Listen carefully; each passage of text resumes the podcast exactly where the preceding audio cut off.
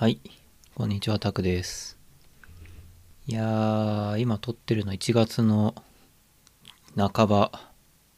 2022年1月半ばなんですけど、単純に寒いっていうのと、新型コロナウイルス、も、もはや新型とはって感じですけど、コロナウイルスの感染のピークインが来ていてですね、数時間前に、今日東京の感染者は3000人と出たという、そんな状況であります。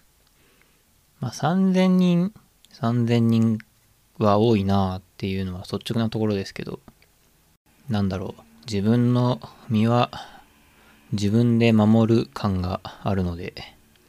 周りがどうこうというよりかは自分の価値観で自分が許容できる範囲で自分の行動を変えていけばいいのかななんて思っていたり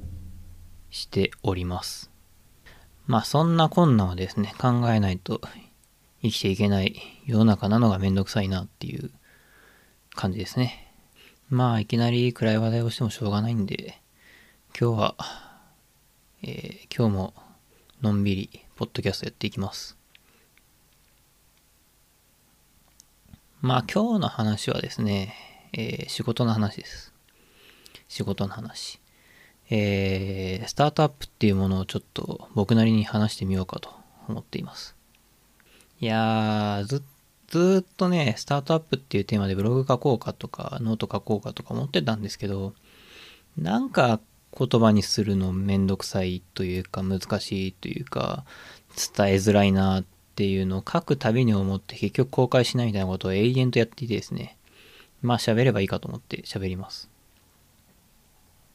スタートアップってそもそも何ぞやって話なんですけど、あの、まあ、雑にというか、こう、抽象的に言うとですね、えー新しいビジネスを作って市場を開くみたいな会社です。まあ何言ってるんだっていう感じだと思うんですけど、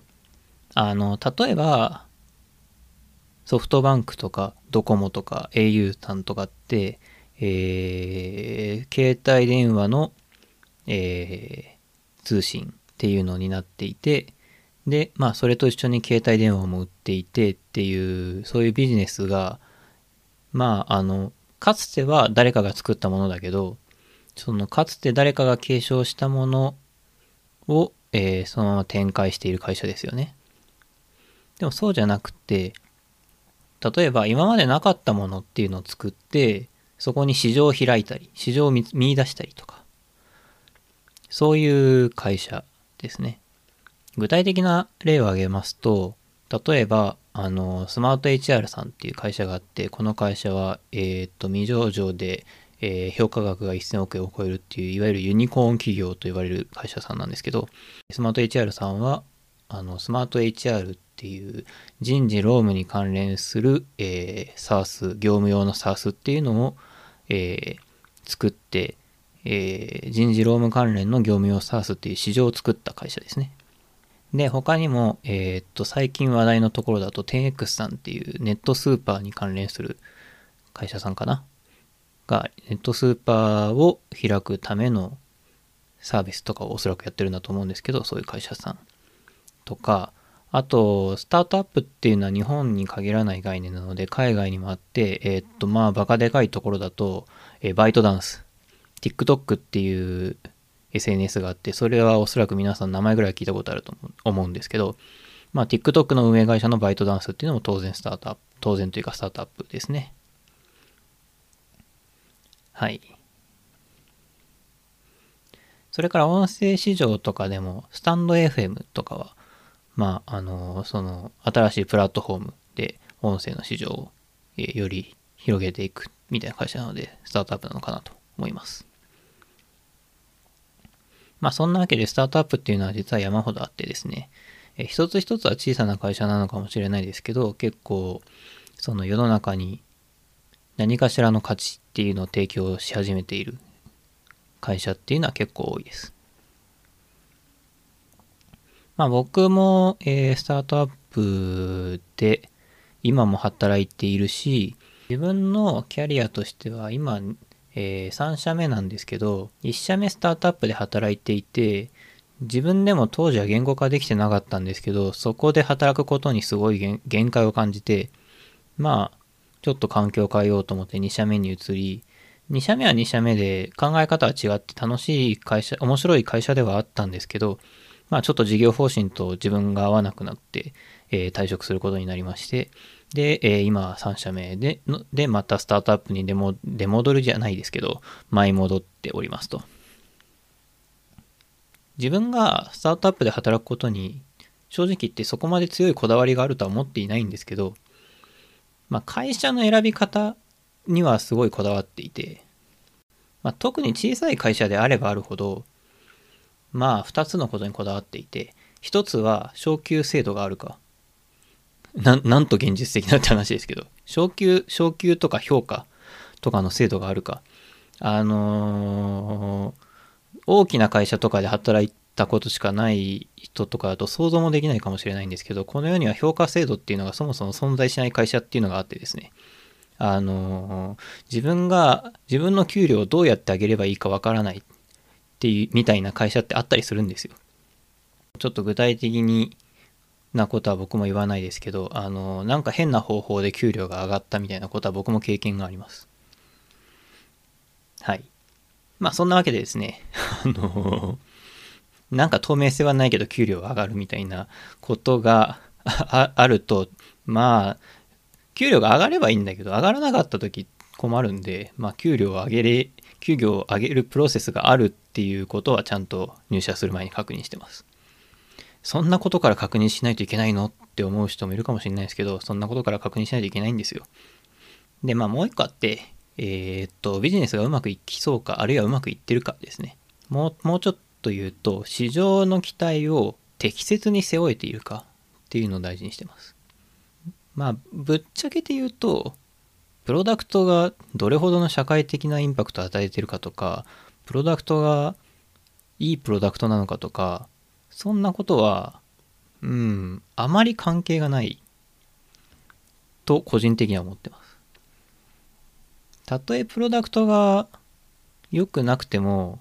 ビジネスがうまくいっていれば、まあそれで回るし、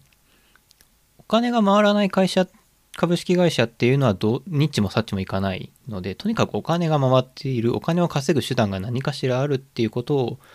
大事にしてますね。まあ、スタートアップである以上はやっぱ市場の期待を背負えてないとダメで、市場の期待まあ、過度に期待されてもダメだし、期待されなすぎてもやっぱダメだなって思ってます。ここはちょっと難しいですね。まあそんなわけでですね、良いスタートアップっていうのは、だからあの自分が稼ぐ、自分がより儲ける手段っていうのがちゃんとあるのかっていうことと、会社がちゃんと稼げているのかっていう、この2つが大事だと思っていて、やっぱりまあそもそも儲かってない会社は給料上げられないし、まあ自分の給与上がらないと自分のそのキャリア形成もやっぱり困ってしまうので、まあスタートアップで働くにしても単に夢を追うとかそういうのは本当に入社さ創業メンバーになりますとかだったらまあそういう身の振り方もあるのかもしれないですけどまあ10人を超えているのであればそれぐらいは確認した方がいいのかなっていう気はしてますもしスタートアップに転職をしたいと考えていらっしゃる方がいたらそういうことをカジュアル面談とかで聞いてみればいいんじゃないかなと思います。ここから先はちょっとスタートアップっていう場所で働く環境といいますか、そういうことを話していこうかなと思うんですけど、まあ僕も2社しか見てないんですが、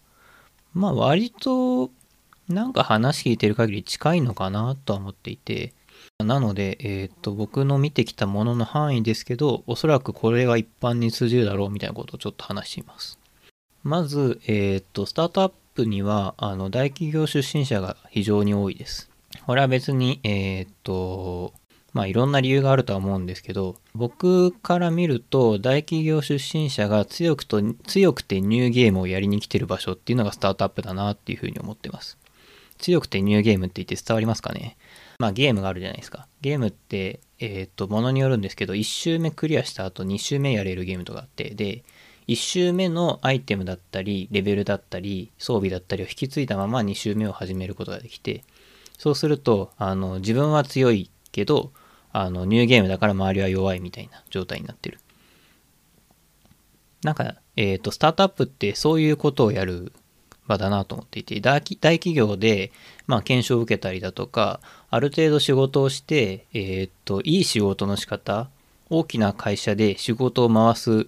プロセス、仕事を回す仕組みみたいなのを学んでから、えー、スタートアップに行って、その知っている仕組みを、その、その仕組みの経験、仕組みの歯車みたいなものとして働いてきた経験も活かして、スタートアップっていう自由な環境で働く、そういう場所なのかな、そういうふうにか捉えているの、捉えているかは知らないですけど、そういうことを実現する場所なのかなって思ってます。ただ、大企業のルールをそのまま、大企業の仕組みをそのままスタートアップに当てはめても全くうまくいかなくて、これはまあ当たり前なんですけど、スタートアップっていうのは、えっ、ー、と、リソースが少ないですと。このリソースっていうのはお金も少ないし人も少ない。だから同じルールを構築できないんですね、そもそもリソースの問題で。大企業の、えー、ルールをそのまま持ってきてもうまくいかないので、この今の現状に合わせてスタートアップのルールを作っていく。この姿勢が重要かなと思います。最後に、えー、もう一個、どういう人がいるのかって話なんですけど、あの、なんかみんな似てるなってすごい思います。この似てるっていうのはいろんな側面があって、例えば、まあ学歴が似てたりします。ちの会社東工大卒の人何人いるんだろうみたいな、そんな感じ。とか、良くも悪くも、ダイバーシティが全然ないなって感じることはすごい多いです。このダイバーシティっていうのは、仕事やる気ない人がとかが例えばいないんですよね。それは、あの、いいことだと捉える人もきっと多いとは思うんですけど、な、なんか、個人的には、まあうまく言えないんですけど、別に仕事やる気がない人を受け入れるべきだとまでは思わないんですけど、みんな似た人ばっかりでつまんないな、みたいな風に思うことは結構あります。これは別になんか今の会社に限らず、スタートアップ業界全体に対して思っていることで、なんかすごい内輪に閉じているなっていう気も、感覚が僕にはありますね。まあでもこれはちょっとしょうがないことなのかもしれないですね。あの、やっぱりどうしてもマイノリティなので、そのスタートアップで働こうと思うという時点で、かなり同質な人間ばかりになってしまうっていうのは仕方ないことなのかなとも思います。スタートアップで働く、ベンチャーで働くことの魅力っていうのはですね、えー、やっぱり、まあ自分たちの、その、成長その自分の会社の成長、あるいは自分の成長っていうことだったり、プロダクトの成長だったり、っていうことを社外に発表できるっていうのが、個人的にはやっぱり一番いいいい瞬間だなと思っていて、例えば資金調達のプレスリリースが出ましたとか、えー、新機能のリリースができました。お客さんに使ってもらいました。プレスリリース打ちましたとかですね。それから、あの、僕はこれは前いたスタートアップですけど、そこで3日連続とかで、え資金調達のプレスリリースを打った日とか、時とかがありまして、3日連続じゃなかったかもしれないですけど、そういう連日のプレスリリースみたいなのやっぱりテンションが上がって上がりますね。まあ、資金調達のニュースとかってすごくいいニュースだなって思うし、実際いいニュースなんですけど、昔、昔ってほど昔でもないんですけど、数年前にですね、母親に、あの、うちの会社資金調達できたよって、えー、メールだったか LINE だったか忘れましたけど、したらですね、あの、そんな大きな借金をして大丈夫なのかってすごい心配されたっていうことがあったんですけど、まあ、あの、大きな借金をできることっていうのはですね、うん、ちょっと説明が難しいですね。資金調達がなぜいいのか、なぜいいことなのかっていうのは、意外とこう、言葉を尽くして説明するのは結構難しいですね。まあ、あの、ただ一応言っておくと、その会社っていうものが借金をできるっていうのは、その会社がそれなりの信用を得たということで、えー、まあ、その会社のビジネスに期待をかけてくれる、その会社のビジネスが成功すると確信してくれる、えー、会社っていうのが、えー、増えたっていうことですと。それから、まあ、あの、お金をかけて投資をするっていうことができるようになる。っていうので、まあ、基本的に資金調査のニュースっていうのは、まあ、スタートアップ的にはいいことですと。まあ、今まで話したのは割とキラキラしたところを話してきたんですけど、逆に辛いところっていうのは、まあ、あの、ルールを作っていく姿勢が大事っていう話をしたんですが、逆に言うとルールが何もないので、何もかも手探りっていうところがあります。それから、まあ、よく言うのはですね、前に進むばかりで基本的に振り返ってる時間があんまりないんですよね。僕も先月あたりそれをすごい反省したしていたんですけど、もっとちゃんと振り返るべきだったなぁと思っております。で、まあ、あとはですね、やっぱり、働き続けるって辛いので、辛いんですよ。働くっていうのは簡単なんですよね。1ヶ月とか3ヶ月とか働くっていうのはそんなに大変じゃなくて、特に僕は前の会社、ま、その前いたスタートアップではプロジェクトレベルの仕事が多かったので、その3ヶ月働いてちょっと休憩して、3ヶ月働いてなんかちょっと休憩してみたいなサイクルが何かしらあったんですけど、今の会社だとまあ常に忙しい、常に、えー、働き続けないといけないみたいな感じなので、うん、こう、持続可能な労働をしないといけない。で、何が一番持続可能じゃなくなるかっていうと、体よりも心だなと思っていて、心がやっぱ消耗するんですよね。なんか、自分が働き続けるっていうことが難しくなっていく原因は基本的にメンタルかなと思っていて、やっぱりバーンアウトってよく言われますけど、なんか燃え尽きたなって思ったりとか、このプロジェクト絶対にやり終えようって先月まで思っていたけど、今月は思ってないなとか、なんかそういう状態になることっていうのはやっぱりありますね。そうならないためにどう努力すればいいんだろうみたいな僕も模索中なんですけど、持続可能な仕事の仕方っていうのを、えー、模索していきたいなというふうに思ってます。はい。まあ、スタートアップいろいろあるあるがありまして、まあ僕が知っていることをちょっとつらつら述べておくとですね。まず時空が歪みます。あの なんだこ、あの、半、半年の情報量がすごい半端なくて、本当に、その、あの、リリースしてから半年しか経ってないのっていうことがよくあるんですよ。この間もなんか、だいぶ前にリリースしたよな、これっていう機能が3ヶ月前のことだったりとか、この人入社してから1年ぐらい経ってるやろって思ったら、実は半年も経ってなかったりとかですね。なんか、すごい時空が歪んでる感じがしますね。なんかあまりにも、そう、その、すごいスピードで物事が起こりすぎるので、なんかこう、あれもあって、これもあって、これもあって、あれもあって、これもあって、っていう感じだから、半年前に何が起きてたか思い出すの難しいみたいな。それまだ半年しか経ってないんだ、みたいなことは本当によくあります。で、まあメンバーの勤続がですね、2年とかあるともう大ベテランですね。3年とかもう重鎮ですよね。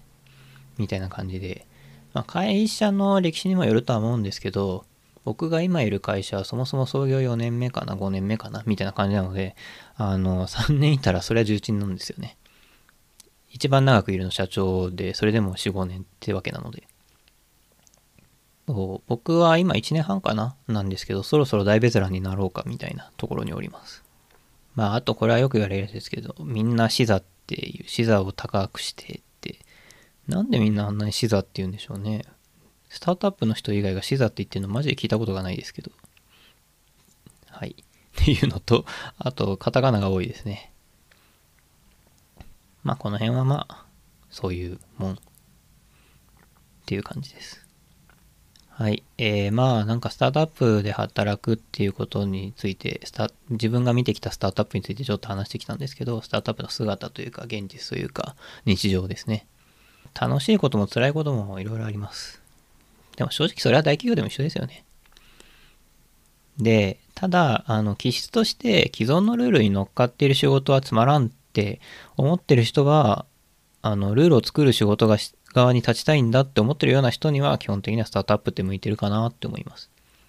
まあ、個人的に今思ってることを喋っておくとですね、あの、まあ僕、その、就職をした時は、あの、大企業に入ろうってまるで思っていなかったんですけど、まあ、向いてないと最初から思っていた、決めつけていたので、まあ実際当時は向いていなかったと思うんですよね。まあでも今になって思い直すと、別に大企業でも働けたな、働けるようにはなれたなと、今になったら思うんですよね。まあもうあと10年しないと働けないかもしれないですけど、個人的に思ってるのは大企業に入らないで、えー、いきなりスタートアップに行くよりとか、まあベンチャー企業に行くとか小さな会社に行くよりも、大企業に入って、3ヶ月で俺はこの環境向いてねえわってやめて、てやった方が大企業に入れなかったコンプレックスは抱かずに生きられたかなってちょっと思ってます。まあ、正直そんなにコンプレックスもないんですけどね。いやー、まあでももう何年目？会社員6年目ぐらいになって、あんまりこう自分自身もう若くない、そろそろ落ち着きたいみたいな気持ちになっているんですけど、2022年っていうのはちょっとば都合が悪いのは、あんま、っていうかソフトウェアエンジニアっていう仕事が都合が悪いのは、あんまり良くも悪くも落ち着けないんですよね。だから落ち着く、なんか仕事を落ち着かせるっていうのはちょっと諦めていて、うん、落ち着かせるのはもう40後半が見えてきてからでいいのかななんていうふうに今思ってます。今自分が考えているのは30代のうちに3年かからない、3年かけないとできない仕事をしたいなと思ってて、それが何なのかはちょっと分かってないんですけどね。やっぱり、時間かけないとできない仕事ってあるし、そのそういう時間をかけなきゃできない仕事をしないと、40代、50代のキャリアが途絶えちゃうなと思うんですよ。今まで僕は20代のうちにいろん、まあ、いくつかの会社を経験して、いくつかの仕事を経、いろんな仕事を経験してっていう風に生きてきたんですけど、ちょっと一つのことに腰を据えて打ち込むっていう経験を今、今のうちに積んでおかないと、30代になってから困るし、30代のうちにそういう経験、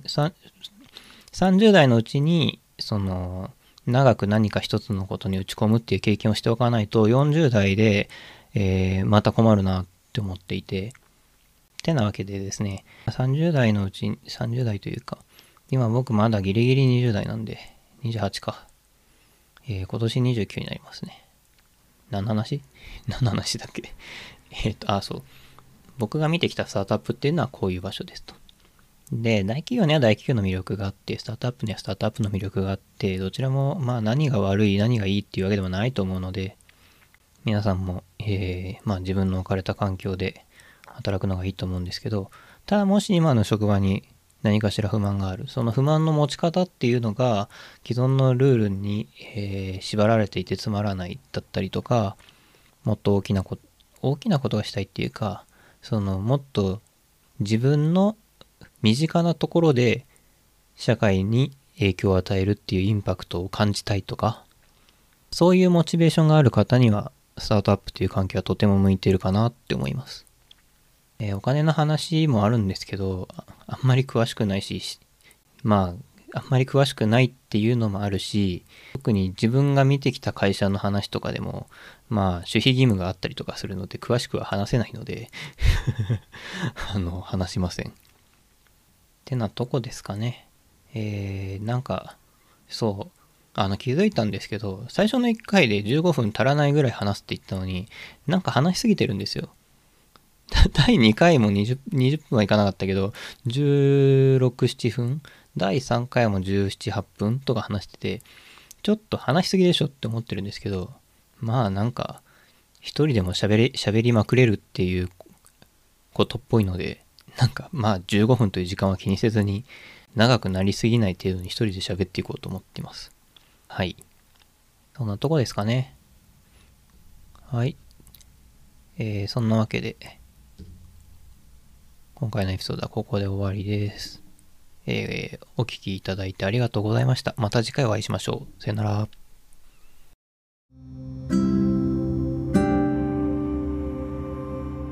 このポッドキャストは Twitter でフィードバックを受け付けています。アットマーク tak428k にメンションを送るか、ダイレクトメッセージをお送りください。